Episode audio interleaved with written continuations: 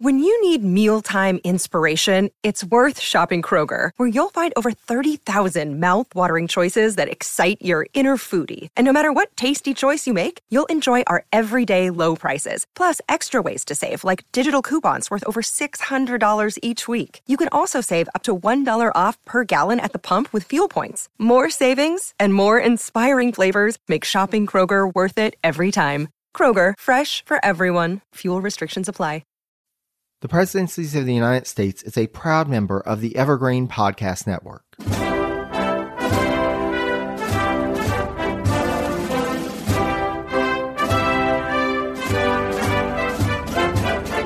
Hello and welcome to the Presidencies of the United States. I'm your host, Jerry Landry. As regular listeners of the podcast know, occasionally I invite on historians and authors to talk about their work and the conversation for this episode was a particularly delightful one, both for the insightful guest as well as the fact that we discussed one of the presidents with whom I am most fascinated. My guest, Laurence Jurdem, PhD, is currently an adjunct professor of history at Fordham College's Lincoln Center campus. Jurdem is also the author of Paving the Way for Reagan The Influence of Conservative Media on U.S. Foreign Policy a frequent writer on American politics. His articles have appeared in the New York Times, the Washington Post, and the San Francisco Chronicle. He lives in Connecticut. His recently released book is The Rough Rider and the Professor Theodore Roosevelt, Henry Cabot Lodge, and the Friendship That Changed American History, which examines the 35 year friendship between Roosevelt and Lodge, its impact on the political landscape of the time, and how politics, in turn, would impact their relationship. It was a fascinating read that I highly recommend, and I'll have more information about the book on my website, presidenciespodcast.com. But without further ado, let's get to my conversation with Laurence after this brief message.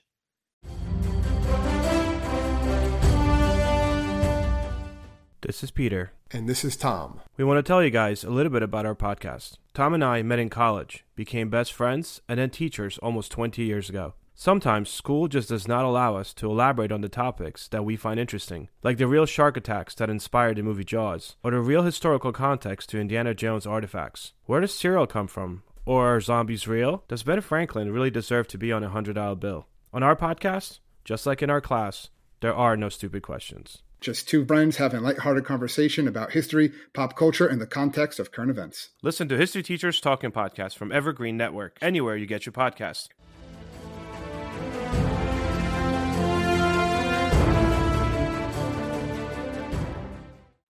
Laurence, thank you so much for joining us today.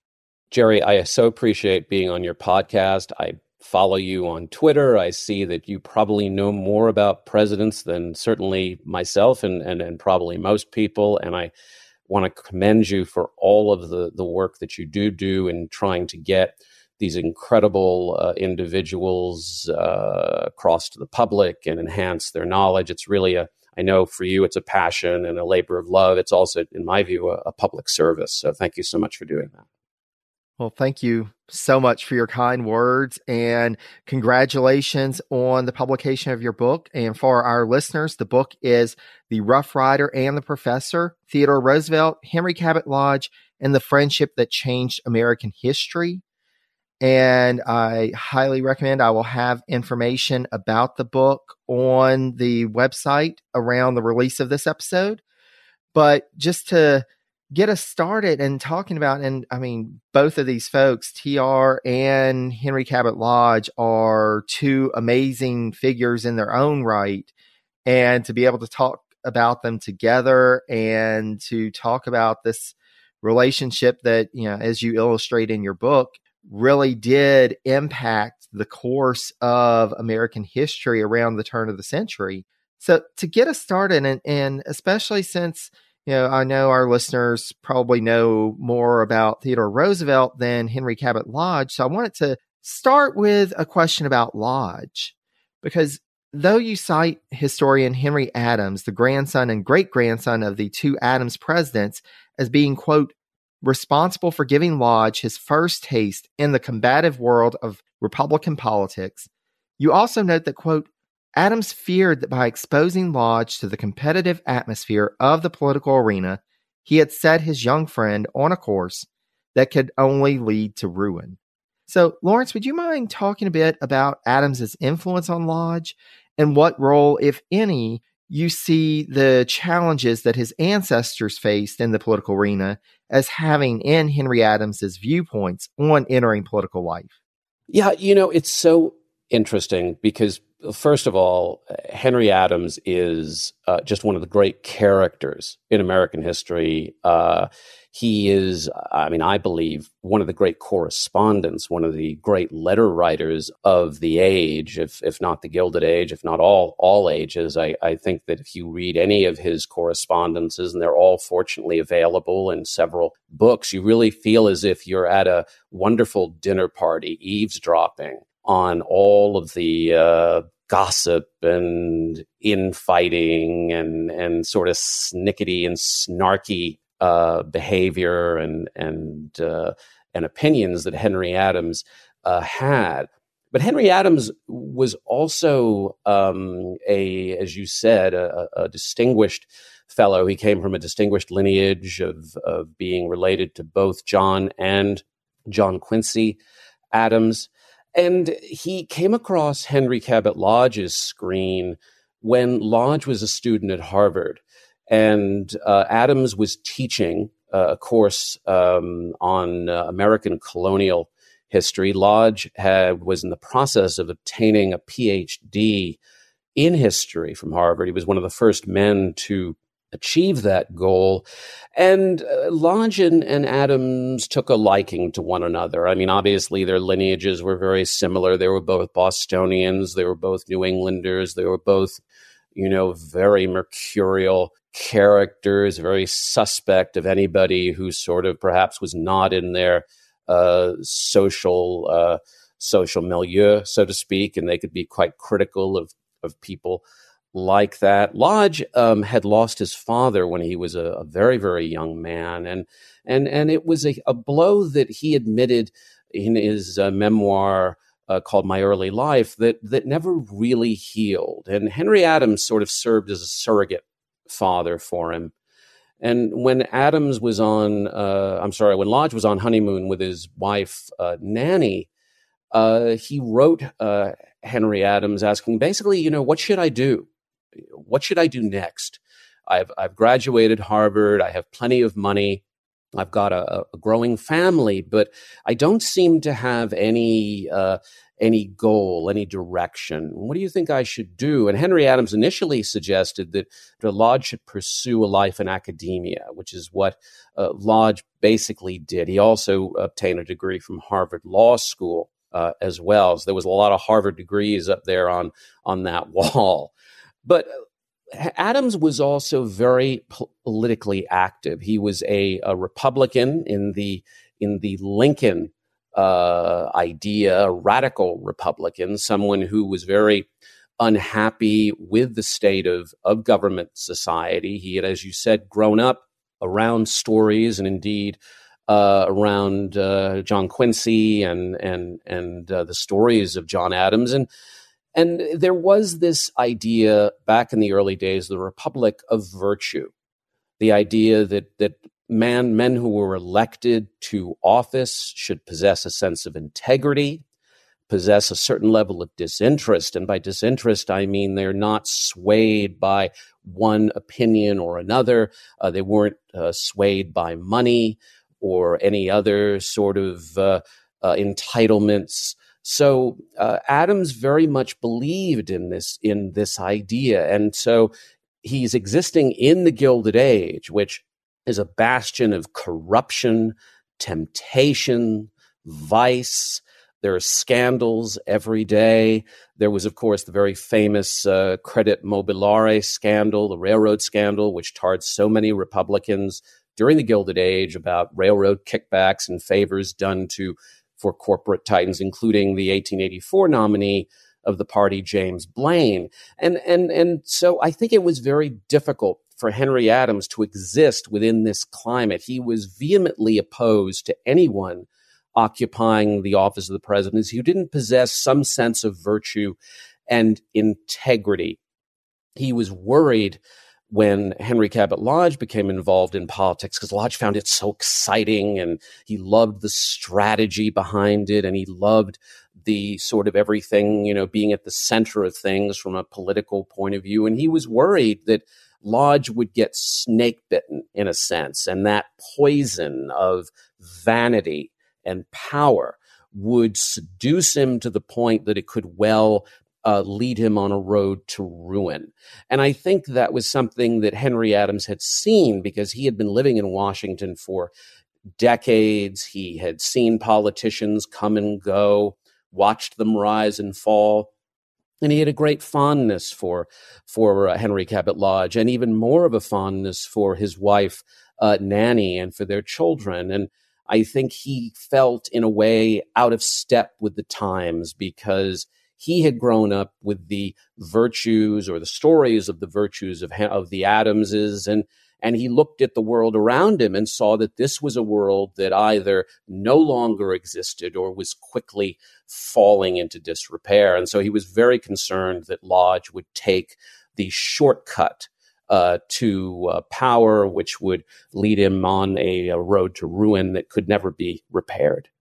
Absolutely. And I think that's one of the most fascinating things that I found in your book is how you you really help the readers to understand that these figures you you really put them in the historical place of helping us to understand you know this is gilded age politics. This is a time where there is so much corruption and talk of corruption. And then you've got these figures like Henry Adams Henry Cabot Lodge and Theodore Roosevelt coming up. And in some ways, as a response to this, and especially like with Henry Adams, and for our listeners, you you well know we've been talking about the Adams family for quite a while already on the podcast. And as you can hear here, we're going to be talking about the Adams family for quite a while more. But to have them kind of in this space is just I think that's really powerful and really helpful in understanding them and their motivations and and how these careers come about.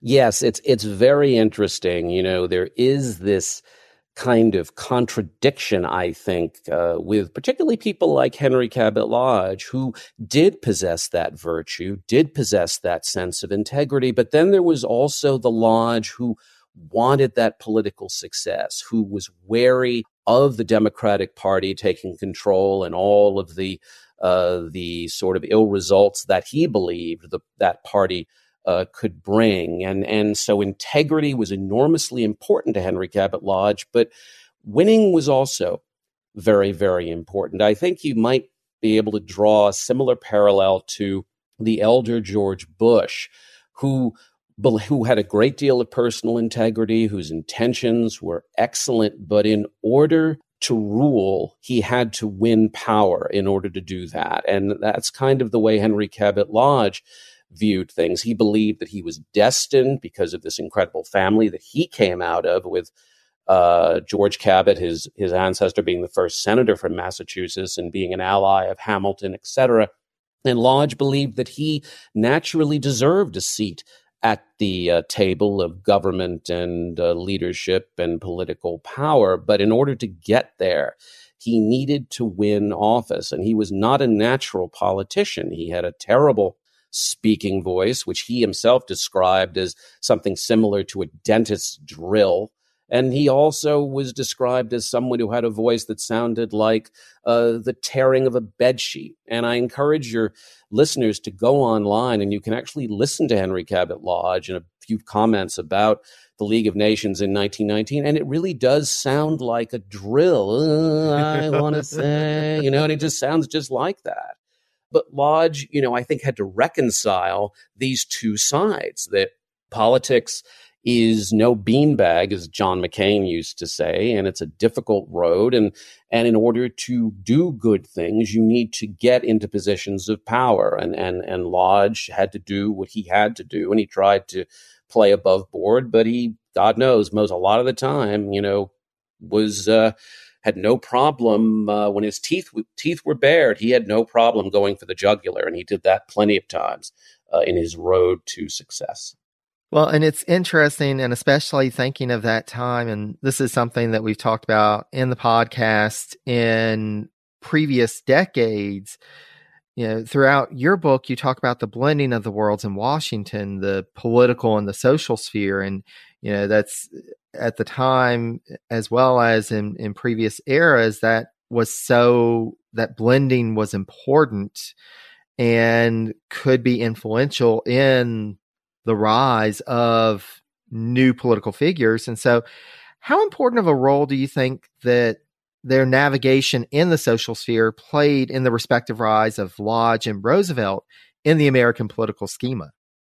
Well, I think it was it was very important for Henry Cabot Lodge, and I think we have to go back to uh, the for Lodge anyway, the disastrous uh, convention of 1884, where he had been selected as a delegate uh, to choose the nominee of the Republican Party. And as I said earlier, in 1884, James G. Blaine, the marvelous man from Maine, was nominated uh, by the party or was set to be nominated by the party. And neither Lodge uh, nor Roosevelt wanted uh, Blaine uh, as the party's choice because of this stain of corruption that existed around him. And both men uh, were unhappy with Blaine, but they both had been selected by their respective delegations to uh, vote uh, the way uh, their delegates wanted them to vote and or the way the convention Republicans chose to vote. And they ended up choosing Blaine, which both of them were incredibly unhappy about. But uh, both uh, realized they wanted a seat at the political table, that they could not uh, go outside the Republican Party and do something that the Republican Party didn't like, because that in the end would lead to political oblivion, which neither at the beginning of their careers would, would want to happen. But when Lodge chose to nominate Blaine, which he did because he was in, running for Congress at the same time on the Republican ticket, and he knew if he had chosen to nominate someone else, uh, that would, you know, that was a non-starter and he wouldn't get anywhere. But those who occupied the kind of hallowed halls of Beacon Hill and who he had grown up with and who were close friends of Lodge in Boston took quite an exception to what Lodge did, and they ostracized him from Boston society. And he really became persona non grata at places like the Somerset Club and on Beacon Hill and and other Boston Athenaeum, et cetera, and other places. And so when he finally wins his congressional seat and moves to Washington, it's like a breath of fresh air. Nanny Lodge was a marvelous uh, uh, social organizer. She was very much a doyenne within the uh, social sphere of Washington. She knew everyone, as did uh, as did her husband. Both had come from Boston. Nanny Lodge uh, had had close uh, relationships with various diplomatic figures and others who had known her father uh, when he was head of the uh, Naval Obs- Observatory in, in in Washington, and so they had an in there, as did Henry Cabot Lodge, who knew every single prominent Bostonian who lived in D.C., and so they were able to immediately adapt to the social whirl of, of Washington and by not only having a fantastic time, but also achieving these incredible connections that would serve him well in the years to come. For TR, uh, Lodge was the entree to everything. Roosevelt uh, had come to Washington when he had been selected to serve on the Civil Service Commission during the administration of Benjamin Harrison, a position that Lodge had arranged for Roosevelt because he so believed Roosevelt had a rendezvous with destiny to achieve greatness in the political arena. And uh, Lodge was just determined to get in there. And so Lodge worked it like uh, like the great politician that he was to achieve a position for Roosevelt. Once Roosevelt arrived in Washington, Nanny opened all the social doors for him, and and he immediately adapted and loved it as as as TR always did when he had the opportunity to embrace large amounts of, of people. So the Washington setting and Washington society, because of the fact it was such a small community, because so many people were like Lodge, young and on the make, uh, it was a perfect setting for both men to uh, achieve their path to power. Well, and it's interesting because, you know, as as we're talking about that social sphere and how it impacted their political their respective political rise and you know how Lodge kind of served as that opening doors for Roosevelt. You know, one of the things that I think you do a great job of illustrating in your book is that their relationship wasn't just a political one. It was very much a social relationship. And it wasn't just the two men, but their families were so close. And so, can you talk more about the women in the two men's lives, their spouses? So, you'd already mentioned Nanny Lodge, but then also Alice Lee Roosevelt and Edith Roosevelt.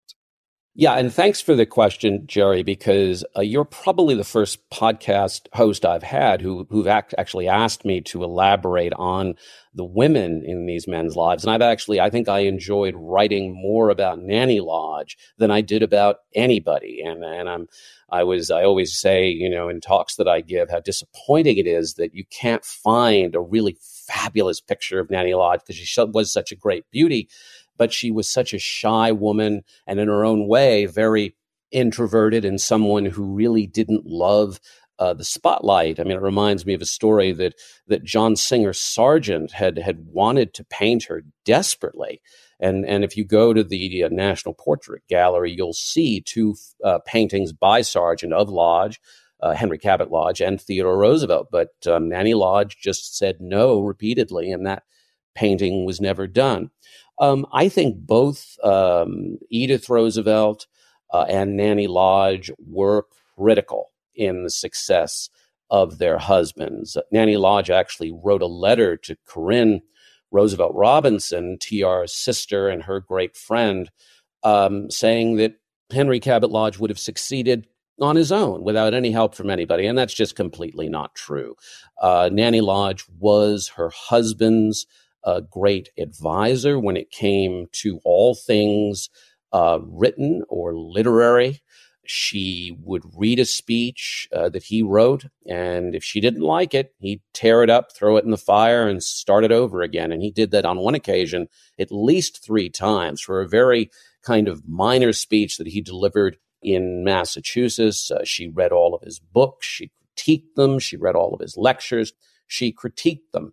Um, she was the one who organized the dinners. She was the one who organized the parties.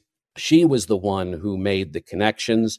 She was the one who James Blaine absolutely adored uh, to the point that Theodore Roosevelt was actually fairly came fairly close to working for him as assistant secretary of state.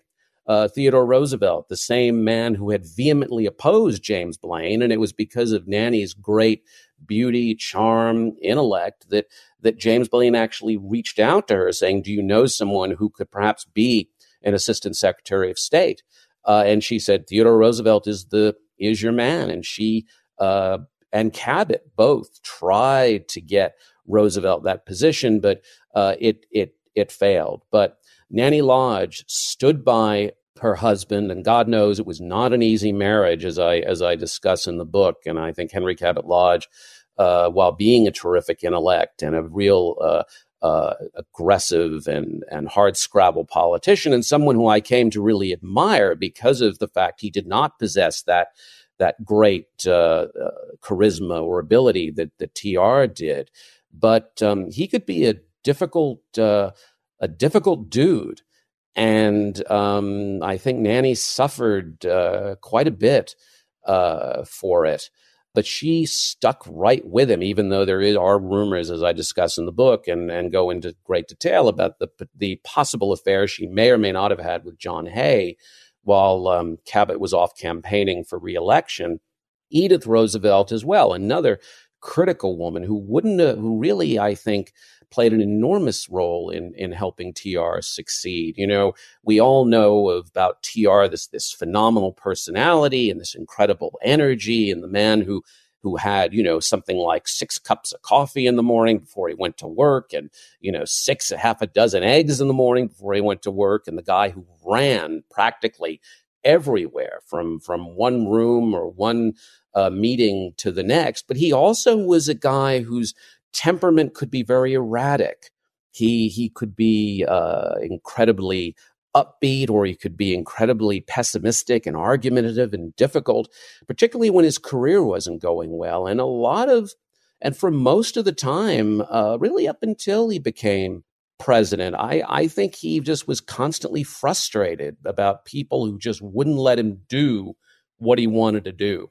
And that's why I think TR never could have had any other job except be president of the United States and be really, truly uh, happy. But Edith Roosevelt really uh, did her best to sort of try to contain that sort of depressive uh, uh, quality that often would come over him. And she constantly uh, encouraged him, as did Lodge. In fact, that I think is one of the great uh, qualities and benefits of that friendship is that both men supported one another during good times and bad.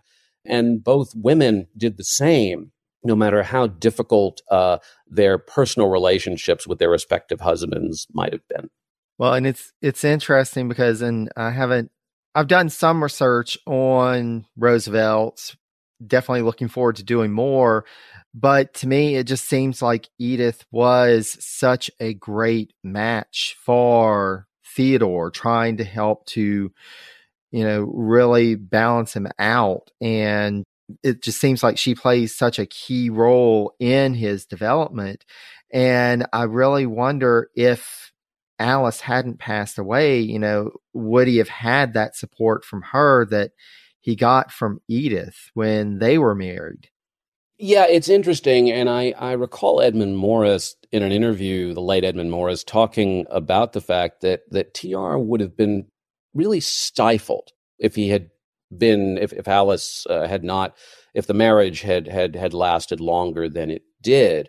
Because I think Alice Roosevelt uh, was very much about uh, or Alice Hathaway Lee forgive me Alice Roosevelt was very much about the social life of of New York very much about uh, the parties the people um, just living kind of a you know, a whirling dervish kind of life of, of cocktails and dinners and receptions and was not much of an intellect, where Edith Roosevelt really was an intellect. She was very knowledgeable about, uh, very, very knowledgeable about literature. And that was, in fact, one of the qualities that tied she and Cabot uh, together. They were both very knowledgeable about Shakespeare, very knowledgeable about other pieces of literature. And that was one of the uh, things that I think made her so comfortable uh, about uh, Cabot Lodge, and she was very savvy, a very savvy uh, individual, not only about social, uh, be it dinners or or social, the social world of Washington, but also about the sort of men and individuals that surrounded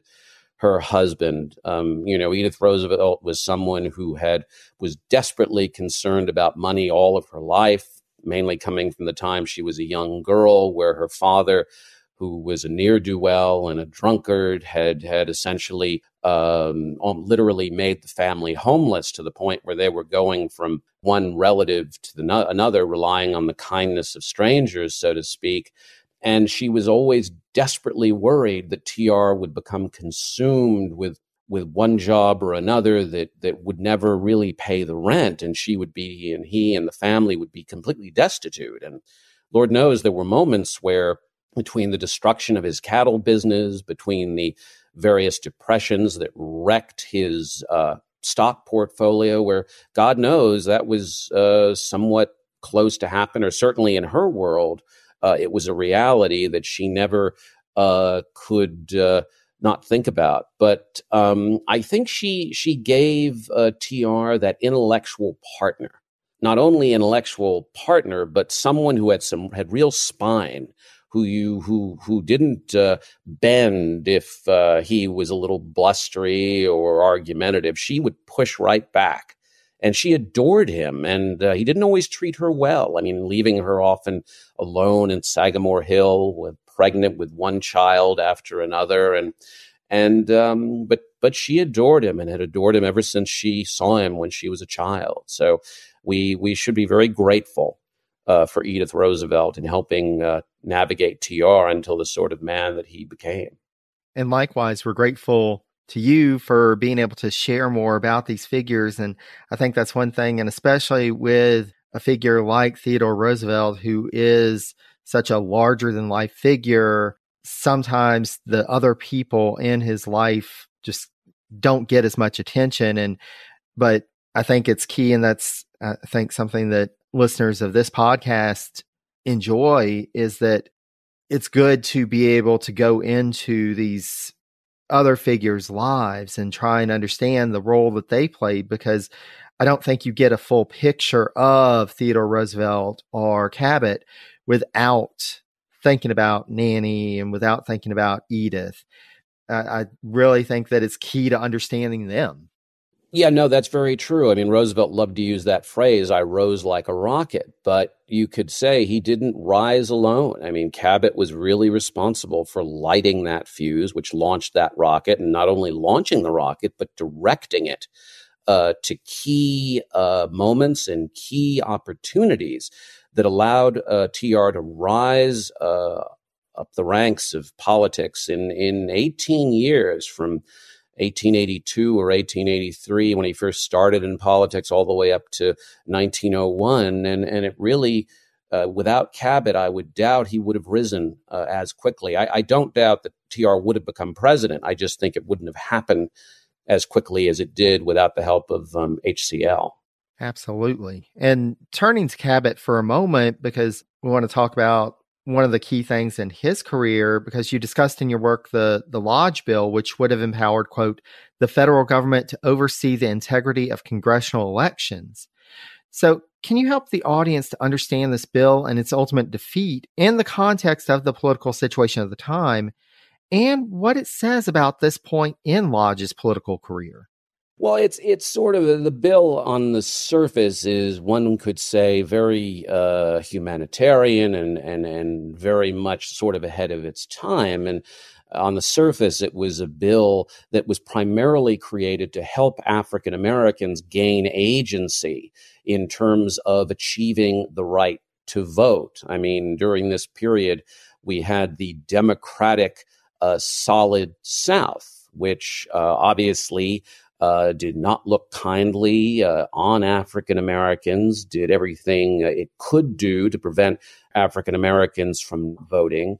And Lodge um, believed that uh, this was hurting the Republican Party. He did not think it was hurting African Americans. That's not why he did it. I mean, we can sort of sit here and lax all uh, sympathetic or, or, romantic about HCL's motives, but the fact of the matter is, both he and Roosevelt took a dim view of African Americans. They did not think that they were intellectually uh, adequate or equivalent to white Americans, that they did not have the ability to sort of exercise any kind of sophistication in their own affairs. And so, while indeed this bill certainly would have helped African Americans uh, go to the polls and vote. Lodge did it because he knew that African Americans were a prominent uh, part of the Republican Party. And this would help break the solid South in terms of elections, giving uh, the Republicans greater control uh, of the Congress. This was an idea that the Southern Democrats called the Force Bill, which was sort of a uh, a nickname for yet again what they viewed as more government encroachment and uh, essentially uh, an encroachment on quote unquote their the states uh, the rights of the individual states. Lodge was very passionate about this bill.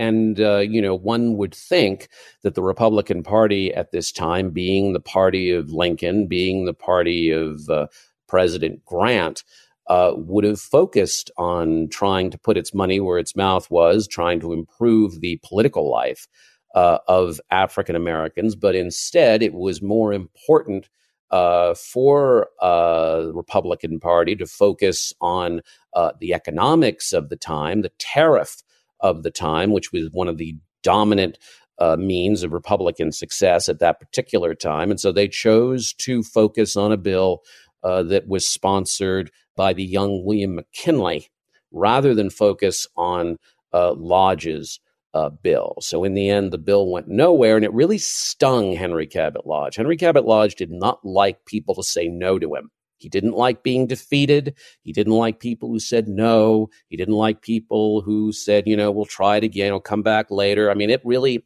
quote unquote, pissed him off. And it, would, it would, he, and, and Lodge could be very angry. You know, he, I think he had a, a deep seated anger that at times could really uh, drive him to, uh, metaphorically push uh, push back on people who who chose to dismiss him. And a lot of that had to do with with this vanity that he possessed you know that he had come from this fabulous american family that he was destined for greatness. How dare you step in front of what i'm trying to do to serve the the best interests of the nation uh, and and it really uh, these things that uh, happened, these defeats and disappointments, could really uh, sit in his sit inside him for a long time and make him a really disagreeable person to be around. Tr, in fact, uh, went and talked to him about possibly giving a kind of giving a, a, ben- a benefit talk for a friend of theirs, and they said, "Well, you know, you can." Talk about the lodge bill. And, and, and Lodge was like, you know, get out of here. I don't want to see you. I don't want to hear about this. So Lodge was not someone, as I said, you you you didn't want to get on his bad side. There, he was a devoted friend, as we can tell with this study of of he and Roosevelt, and he was a devoted friend to those who stuck by him during the tumultuous year of 1884. But if you crossed him, he was not an enemy that you wanted to have because he'd make your life a living hell. And I'm I'm I'm saying this pretty confidently. I just really believe this. I mean, look what he did to Woodrow Wilson during the League of Nations. I mean, he really he didn't like Wilson and he didn't like the League of Nations and you know, he was going to have things go his way regardless of of what he had to do. Yeah, and it's interesting and, and I think you do an excellent job of highlighting this in your book, you know, in this political rise of Lodge you know he does suffer some pretty big setbacks towards the beginning and and the lodge bill was also one of those setbacks. But then you get to a point and when he starts to have that influence and is able to start opening some doors for Roosevelt and helping with his rise and you start to see some of the areas that he was and and Roosevelt likewise was also able to influence so one of the things that you mention in your book is you note how both Lodge and Roosevelt were ardent expansionists in terms of their views of foreign policy. So, Laurence, what sense do you have of the popularity of expansionism within the Republican Party circles, as well as the nation as a whole in the mid to late 1890s? Were Lodge and Roosevelt kind of on the fringe of that, or were they more, was it more popular? I think they were on the fringe. I think this was something that was not popular in the Republican Party per se. It was not terribly popular in the country.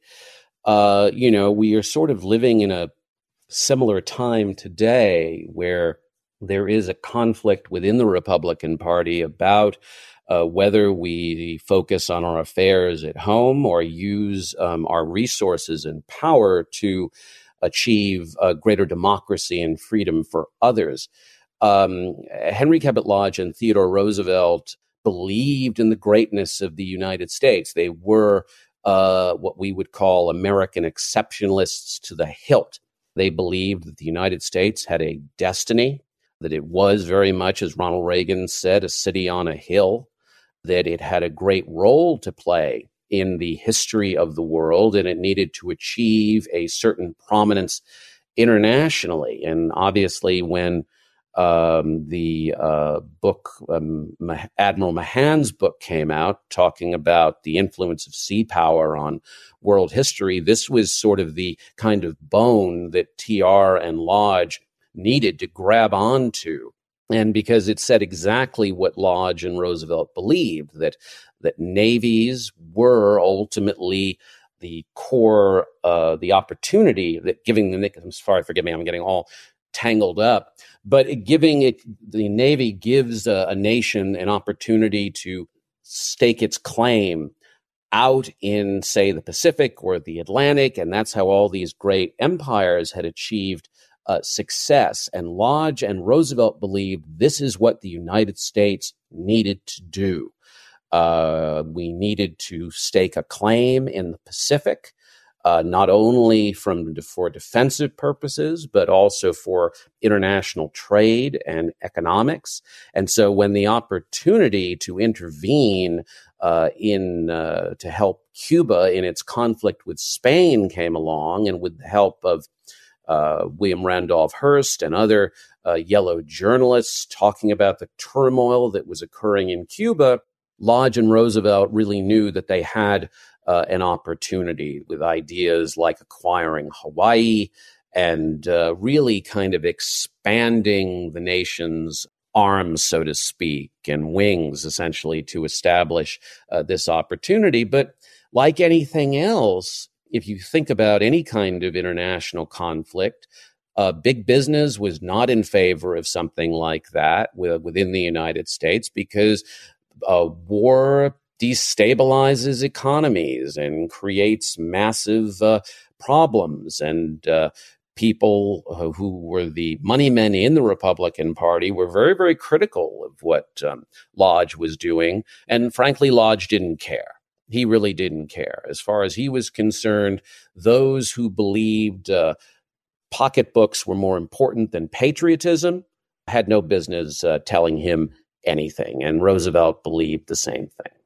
Absolutely. And you mentioned, and especially, you know, talking about pocketbooks and economy and kind of going, you know, you mentioned the Navy, and you really see, you know, Roosevelt really returns to that idea of military preparedness time and again during the course of his career in national politics. So, would you mind talking about how his experiences in the Spanish American War influenced his later viewpoints on the subject? Because I think that's one of the things in your book you you help us to understand that this was not only a key moment in terms of his political rise, but also potentially in his political thinking. Yeah, no, Roosevelt was uh, an ardent expansionist. He uh, believed that uh, as I said again, that that America had a great destiny to play in the world. That if American ideas could be translated and transferred around the world, it would make the world more safe and more secure.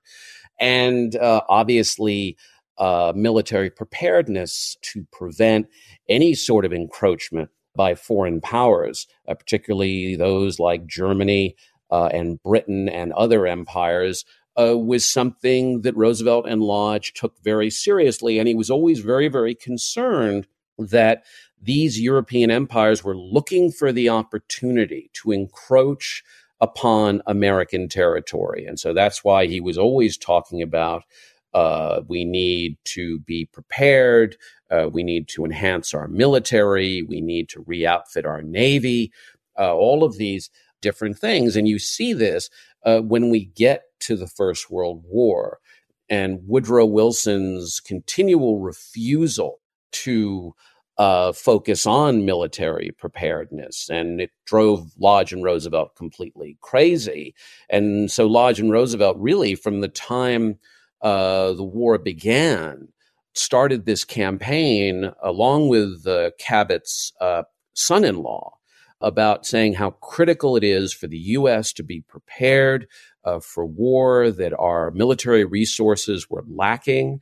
They hadn't been re-outfitted or or replenished since uh, the Spanish American War, and Roosevelt was constantly writing letters and talking about this uh, with his friends and with Lodge, as well as his own desire uh, to return to the battlefield, leading a regiment during the First World War, as he had uh, with the Rough Riders during the Spanish American War. And Roosevelt was constantly obsessed with achieving success on the battlefield, something I believe came of because his late father chose to hire substitutes to fight in the Civil War, something uh, that his mother had been very, very, very passionate about desperately afraid uh, that her husband was going to have one or essentially several potential confrontations with her southern uh, relatives, which was something that she couldn't couldn't bear. And in the end, uh, TR Sr., uh, to his regret, I, I think, uh, acquiesced. And, and uh, TR Jr., their son,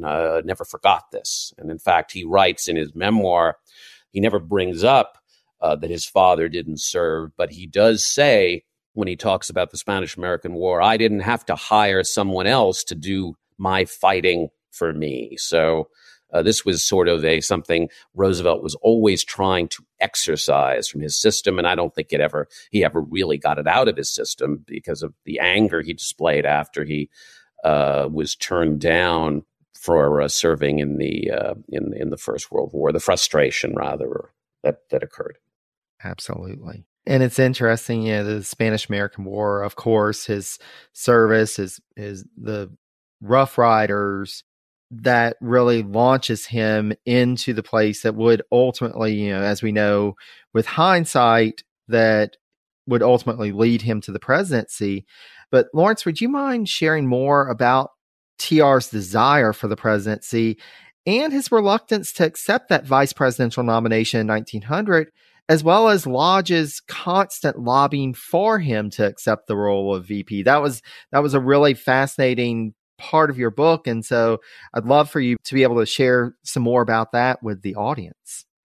Yeah, when we get to uh, obviously after the Spanish American War, Roosevelt is the uh, is the queen of the prom, so to speak, or as Alice Roosevelt Longworth used to say, you know, the bride at every wedding, the corpse at every funeral. He's sort of the center center of the world at that moment. And Lodge, in fact, communicates to him in a letter. Well, you can basically, because of this incredible performance you've had, you can more or less ask for anything uh, that you want. And and Lodge wanted desperately uh, for Roosevelt to serve in the Senate uh, with him, but that opportunity was closed off. And uh, by the time Lodge even attempted to think about it or discuss the idea, the idea of Roosevelt being nominated or and or elected for governor of New York had already surfaced. And uh, Roosevelt loved being governor of New York. It was exactly kind of what he wanted. He had the opportunity to be a chief executive where he was the one making the decisions and he was the one uh, uh, creating uh, new legislation to focus on uh, the urban poor or on the environment or pushing back on um, the corporate titans of the Gilded Age. The problem was that during the Gilded Age, of course, you had the, it was the, still the time of political bossism. And Thomas Platt, known as the easy boss, because of his very kind of quiet, demure, decorum, uh, but still a man who could exercise a tremendous amount of power, um, wasn't keen about what Theodore Roosevelt was doing. Um, in fact, I, I, think Roosevelt was never really comfortable in the Republican Party uh, or certainly the Republican Party of Henry Cabot Lodge and Thomas Platt, because he was always suggesting that the Republican Party do things that it essentially went against their political interests to do. And so by the time you get to 1900 and uh, President McKinley's uh, vice president passes away, uh, Lodge is passionately uh, lobbying TR to uh, take uh, the vacant spot on the ticket in 1900. Roosevelt is apprehensive about this idea. Uh, he wants to remain as governor, but he knows it's not going to happen because Platt, quote unquote, wants to get that bastard out of New York.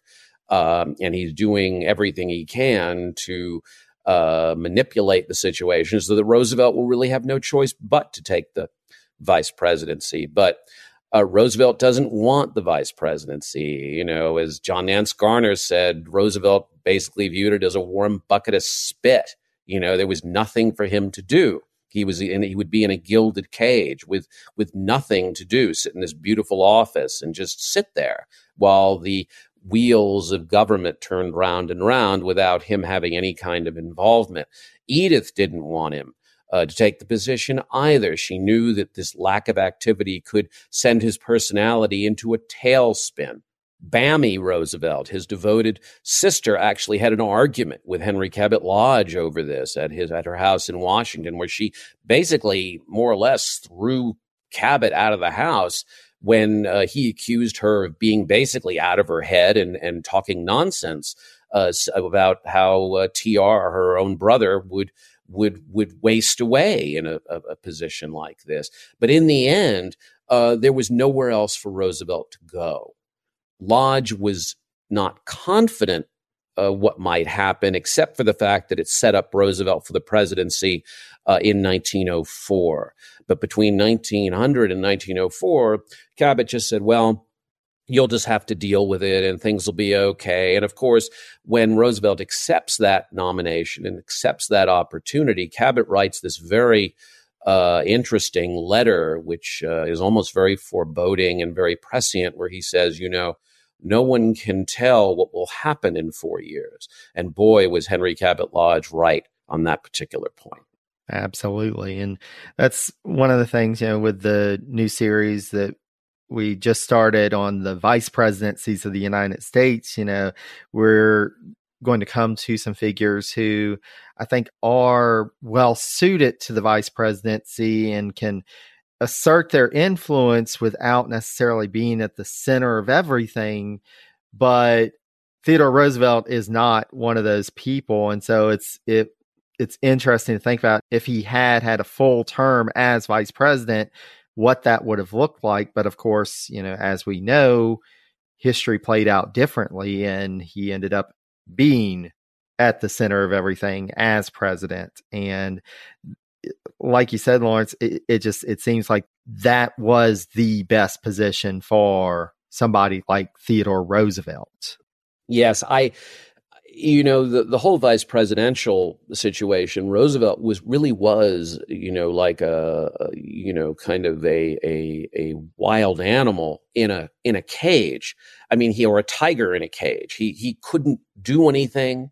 He couldn't go anywhere. He couldn't exercise any power at all in a way, it was like um, Lyndon Johnson being uh, vice president under JFK, this man of incredible personality and, and charisma and power and an understanding of how politics worked. Yet he was locked away in this beautiful room.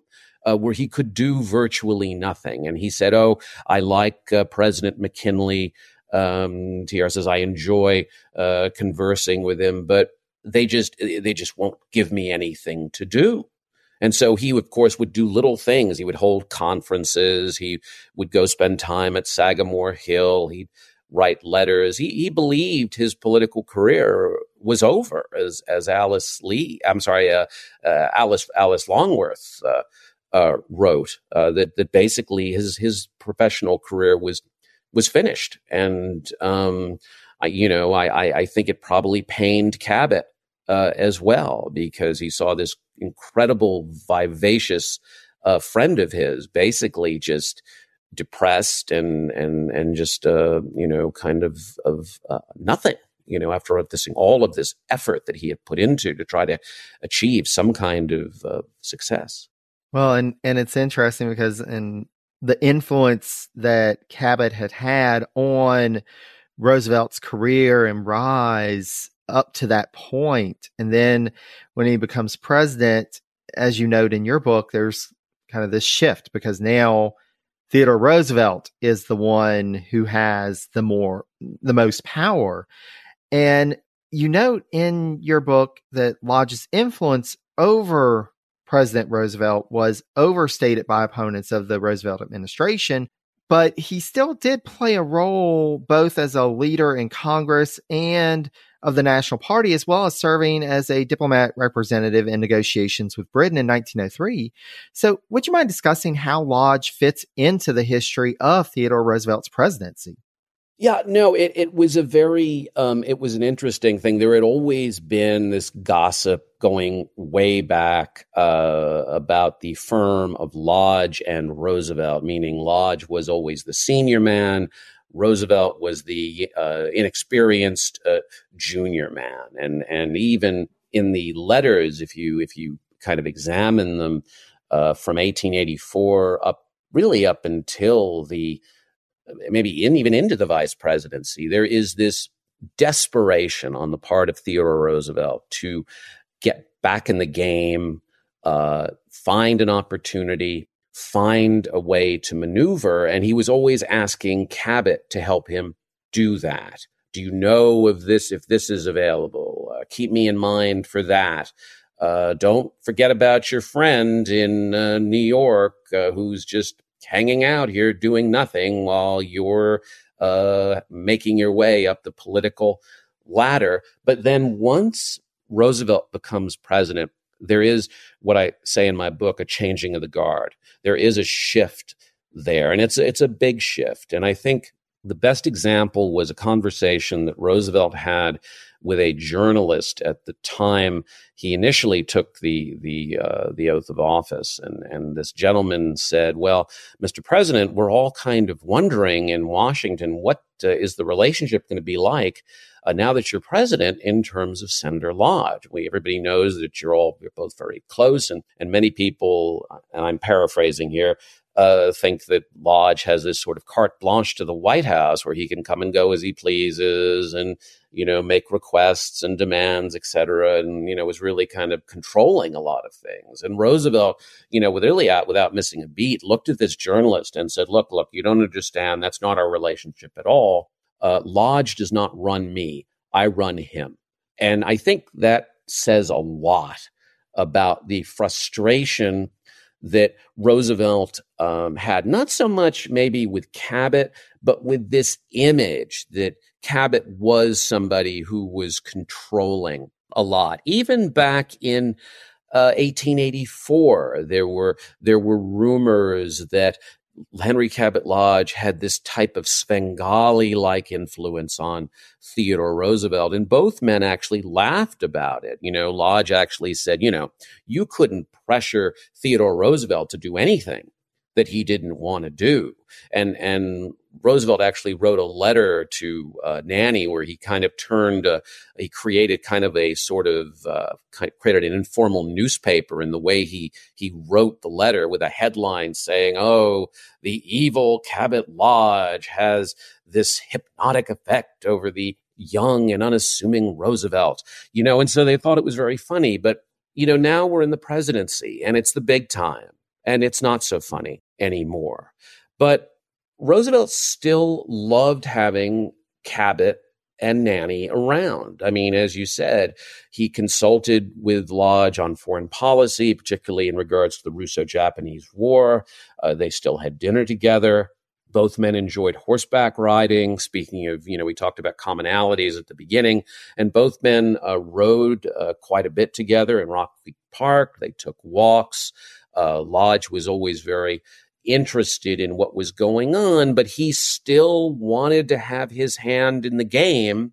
And Roosevelt didn't always allow that to happen. Um, and, and it's sort of interesting because uh, going back to the beginning of the podcast when we were talking about virtue and integrity, Roosevelt did not want to be viewed as some kind of, of corrupt politician who was being uh, you know, who was offering and giving political favors in exchange for power because everybody, you know, would have assumed, oh, well, Cabot did make the man president. He is uh, sitting on that phone, uh, which was a big cartoon in the Boston Globe, where Henry Cabot Lodge was portrayed as, quote, the operator, and Roosevelt was sort of this, this puppet. So, in a way, uh, while Henry Cabot Lodge probably was annoyed by the fact that he at times was not always consulted or his appointee was not always considered, Roosevelt was doing him a benefit and himself a benefit by showing that both men uh, were playing within uh, within bounds, except in terms of things like patronage, where uh, Roosevelt would, uh, you know, occasionally uh, throw Cabot a, a carrot, so to speak. But most of the time, you know he he tried to stay away tried to distance himself from lodge. And and the many political favors that lodge um, wanted from him. I'll give you one more anecdote. Um, eh, there was a, uh, a, a note that lodge received about the centennial of the city or the, the bicentennial of the city of brookline massachusetts. And he asked um, he assumed that roosevelt would naturally write a proclamation And he said, Oh, I've told the mayor this. And if you can just, you know, rip something off and send, you know, it'd be great. And Roosevelt wrote a letter back pretty quickly. And he said, very sternly, he said, My dear man, don't ever ask me for something like this again. I get it all the time from everybody. I don't need to get it from you, and I don't appreciate it. And of course, Lodge was really taken aback because he said, I was only kidding. And now I, I think anybody who knows anything, even the most basic about Henry Cabot Lodge, the man had no sense of humor. He never joked about anything, let alone something as serious as politics. So I think he was really a little bit, it was kind of a brushback in a way, you know, to use a baseball term. Uh, you know, you, you need to step back and you need to give me a little room because I, I can't have this sort of thing happening. Well, and it's interesting, and, and we'll come back in a few moments to talk about another of those bumps in the road in terms of the relationship between Roosevelt and Lodge. But I wanted to take a moment to turn back to something that we were talking about earlier. Um, you had mentioned this with the Lodge bill. And when Roosevelt becomes president, this issue comes up a couple of times in his presidency because you know, as you say in your book, when the issue comes up in their respective careers, moves that Lodge and Roosevelt make towards supporting civil rights were typically couched in achieving political advantage rather than being a true reflection of their ideologies on the issues. So I was wondering if you would mind taking a moment to talk about what you found in your research with regards to Roosevelt and Lodge's views on equal rights for American people of color. Yes, it, it wasn't. It it wasn't. Uh, you know, uh, the, these were two men who admitted that they did believe that African Americans had a place in the American family, so to speak, in the American tapestry, and that they should be citizens of the country. But then there was the issue of voting. And again, uh, they didn't have confidence in the fact uh, that African Americans had the ability to control their own affairs. Early on in um, their relationship, Lodge and Roosevelt uh, nominate an African American from a former congressman, in fact, the former Speaker of the House of uh, of the legislature in Mississippi, uh, to be the chairman of the convention. And the gentleman whose name now escapes me and I can't remember it um, did not really want this opportunity. And Roosevelt and Lodge got to said, you know what, you are a Republican, you're an American, uh, you need to participate in the in the process, and we need you to uh, move this convention forward. But again, it wasn't something that was done uh, to enhance the reputation of African Americans politically, it was done to try to destabilize the nomination of James Blaine. And while this gentleman was successfully elected as president of the uh, convention, and both Lodge and Roosevelt gave these incredibly eloquent speeches, uh, again, uh, we really can't take that as some kind of great sincerity as to their um, support of uh, African American uh, agency. We also had uh, the moment with Booker T. Washington, where um, neither Washington nor Theodore Roosevelt believed in removing, uh, can, both of them believed that segregation uh, remained an important uh, idea, remained an important standard within uh, the United States. Booker T. Washington always very much criticized because he was viewed or criticized by people like W.E.B. Du Bois for this kind of gradualist view uh, that Washington had, where he said, don't rock the boat. Let's just uh, move along, do what we can. Uh, we need white America as an ally uh, to help us along uh, and and we can move very slowly, and voting is simply out of the question. However, uh, Booker T. Washington was also a very powerful political voice in his own right. We can almost say he was uh, an African American political boss in a sense, in terms of things like patronage within the African American community. Roosevelt, to his credit, did hire quite a number of uh, African Americans to serve uh, in the lower uh, reaches of uh, government, uh, post in various in the postmasters, et cetera, and other uh, positions. But there, of course, was that situation where he offered uh, Washington the opportunity to have dinner with him in the White House. And of course, uh, the South went completely ballistic. Uh, both Lodge was very supportive of, of, Roosevelt in doing this. And he, you know, uh, Lodge, who had, there was no love loss between Henry Cabot Lodge and the uh, gentlemen of the former Confederate States, who he absolutely hated and believed uh, were responsible for the carnage and turmoil that had brought the country to virtual ruin uh, from 1861 to 1865. Roosevelt obviously uh, didn't expect the blowback that uh, he received. And obviously, uh, going back to his sort of uh, lukewarm view on civil rights, never had Washington to the White House again after that. Later on, uh, in uh, the, uh, I believe it's the 1900, I think it's the 1904 convention, where again a similar type of bill comes up or idea comes up about giving African Americans greater agency and the right to vote. Lodge literally writes to Roosevelt. He says, you know what? This is an idea. It might be a good idea, but it's not a realistic idea and it's not going to happen. So politics continues to play a role in terms of taking that risk of giving African Americans their rightful place at the voting booth, all about trying to balance uh, Republican power. So, you know, one can say what they want about Henry Cabot Lodge and Theodore Roosevelt in terms of matters of race, but in terms of the way I look at it, it wasn't a good one. Yeah, and and it's interesting, and again, I think that's something that comes up time and again in your book is how these these personal views or, or personal tendencies influence their political aims and careers and you know you see this even further into their careers you know after roosevelt leaves the presidency and we get to the 1912 election and there's so much that's been written and focused on in the eh, how this election impacts and destroys the relationship between Roosevelt and William Howard Taft, who succeeded him. But as you point out, it had an impact on the relationship between Lodge and Roosevelt as well. Because though they had been so close over the years, this election cycle in 1912 led to a split between the two.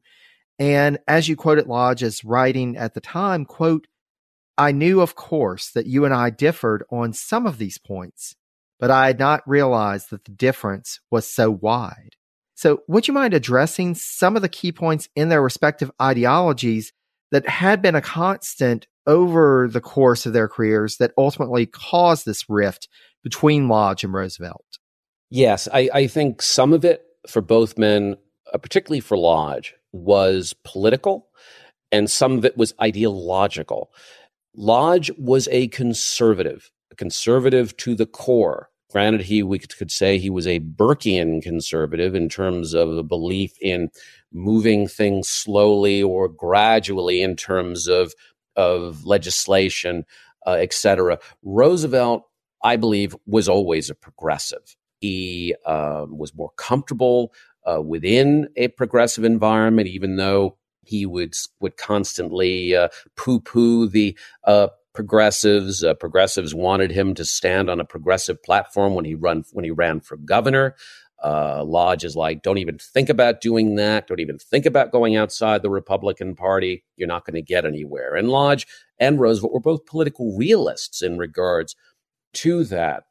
But there were certain things that were going on as the presidency progressed that really unnerved Lodge. Most uh, for most of the Roosevelt administration, Lodge was really the ambassador uh, to the conservative wing of the Republican Party, particularly those money men who were so responsible uh, for donating uh, the money that kept the party in business, so to speak. So when Roosevelt did things uh, like the square deal, uh, and got up and gave these kind of harangues and and and powerful oratory uh, moments where he condemned big business and um, talked about that government needed to play a greater role in examining what these corporations were up to. It really chilled Lodge to the bone.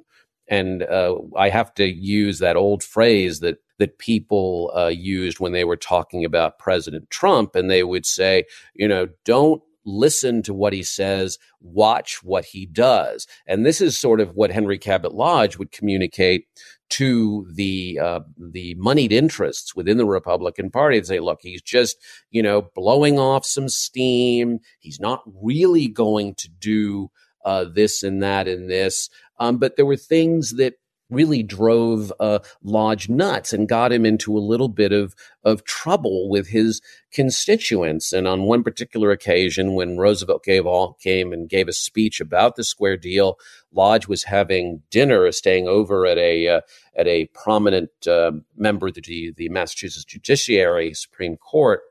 And the man who was a prominent person in the Republican Party and said, you know, you need to have uh, Roosevelt back off on this this square deal stuff.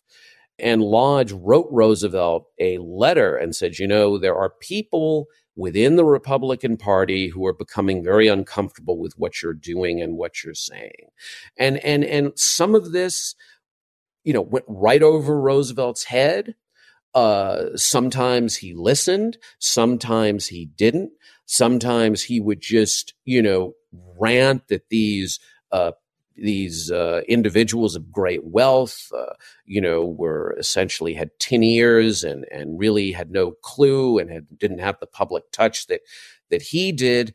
And then there were times where he would listen and and he would back off. But ironically, when we get to 1912, it is really Henry Cabot Lodge who's responsible for indirectly the destruction or temporary destruction of that relationship because he is the one who induces Roosevelt to return to political life.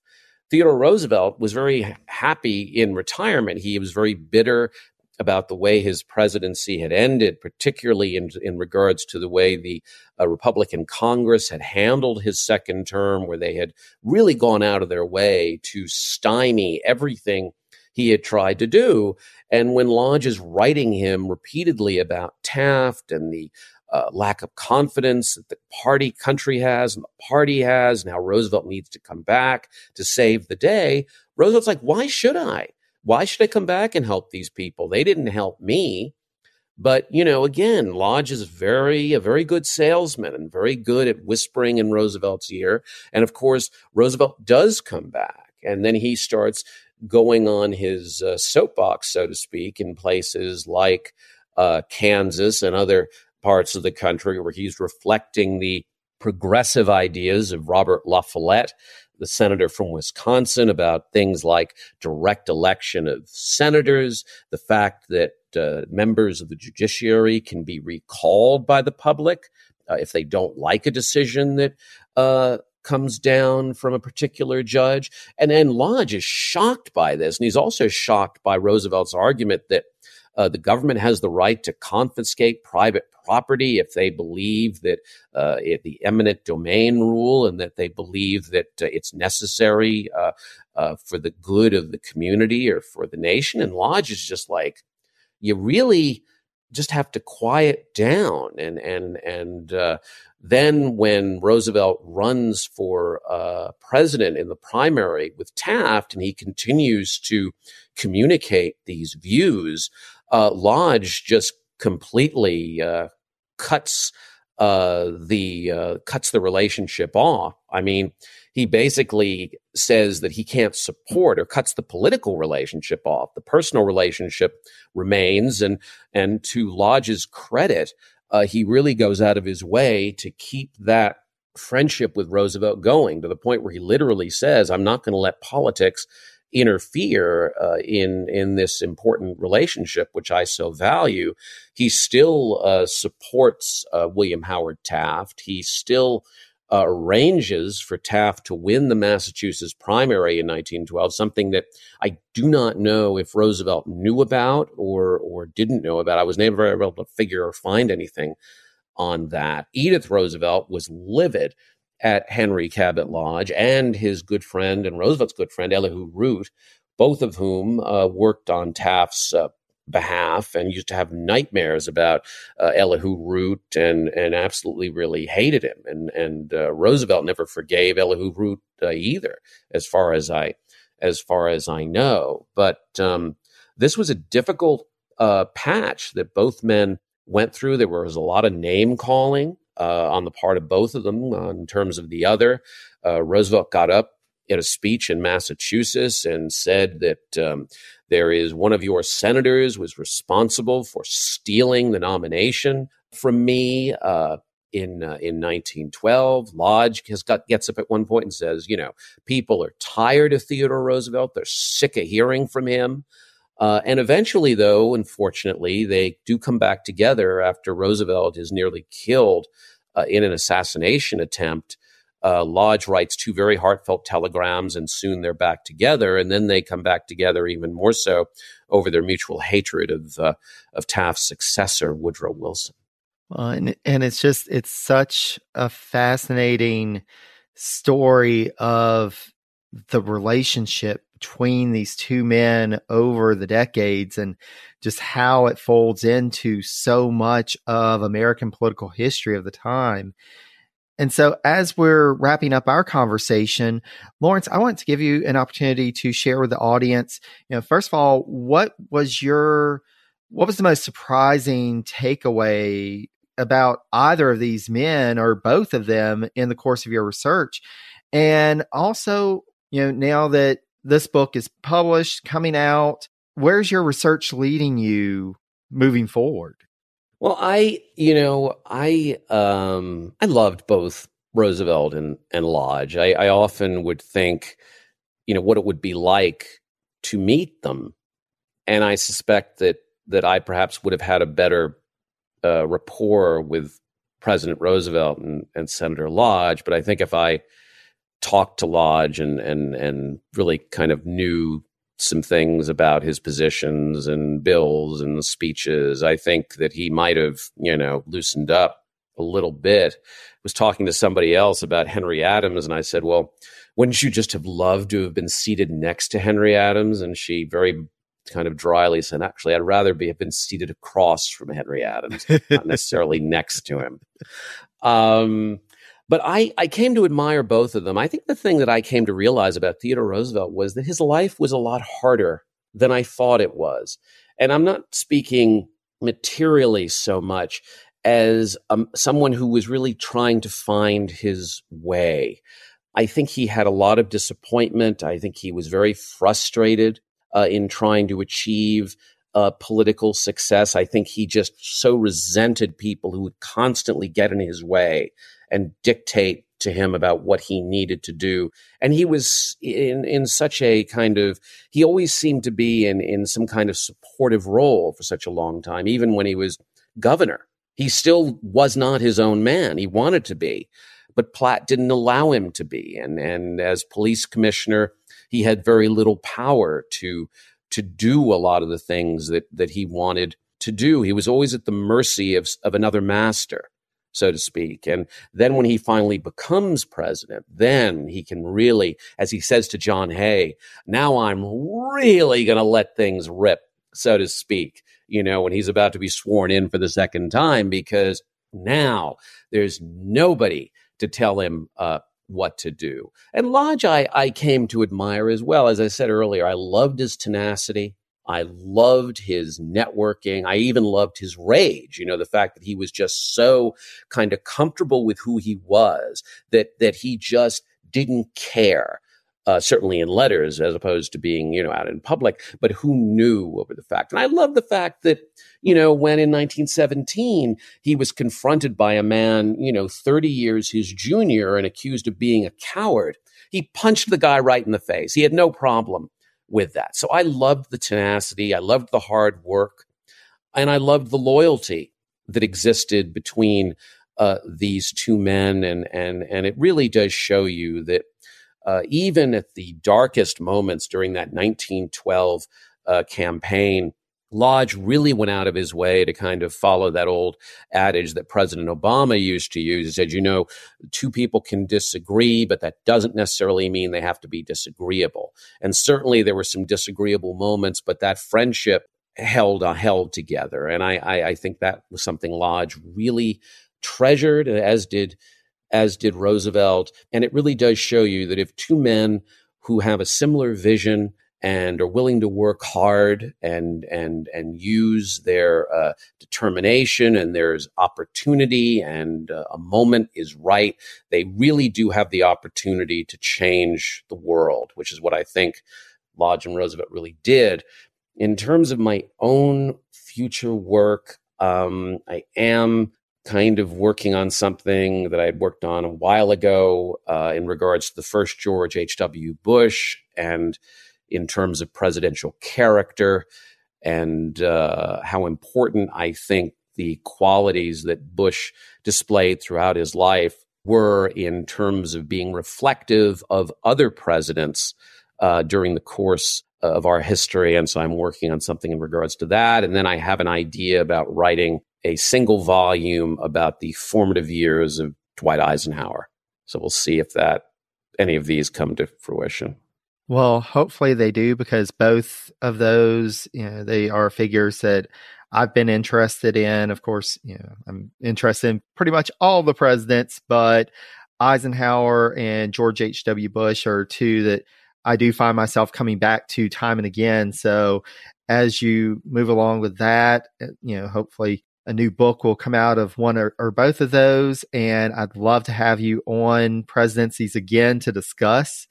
But in the meantime, for our listeners, this conversation has just scratched the surface of Laurence's current book, which is The Rough Rider and the Professor Theodore Roosevelt, Henry Cabot Lodge, and the Friendship That Changed American History. I cannot recommend it enough. It is a wonderful read. And Laurence, I cannot thank you enough for your work as well as your time and the insight that you've provided to us, to our audience today. So thank you so much. Thanks, Jerry. I really enjoyed the conversation and I really enjoyed how thorough and knowledgeable you were about uh, the book and Roosevelt and Lodge. And I loved your, your questions. They were terrific. Always glad. And, and that's one thing that I, you know, it's I always enjoy reading presidential history, but to have the opportunity to come up with questions and be able to talk with authors, historians about their work, it's just, it's a wonderful treat. So thank you so much. And thank you to our audience. Thanks so much again to Laurence Jurdem for joining me for this episode to discuss his book, The Rough Rider and the Professor, Theodore Roosevelt, Henry Cabot Lodge, and the Friendship That Changed American History. There is so much more in the book that we didn't have time to discuss, so I highly recommend picking up a copy wherever you get your books so that you can learn more about the amazing and impactful relationship between Roosevelt and Lodge. I'll have a link to more information on the book on my website, Presidencies Podcast, that's all one word, dot com. There, you can also find past episodes of the podcast, links to information about all of the U.S. presidents, and information about how you, yes, you, dear listener, can support the work of the Presidencies podcast. Whether you sign up as a patron, fulfill one of the books on my research wish list, or leave a rating and review, I cannot thank you enough for your support in this labor of love. I'd also love to hear from you. Please feel free to send me an email at presidenciespodcast at gmail.com, or you can connect with me on social media. I'm available at Mastodon, Post, Blue Sky, and Facebook as Presidencies, on the formerly known as Twitter as Presidencies89, and on Instagram and threads at Presidencies Podcast, all one word. Thanks so much for listening, and until next time, stay safe and healthy, be kind to one another, and take care, dear friends.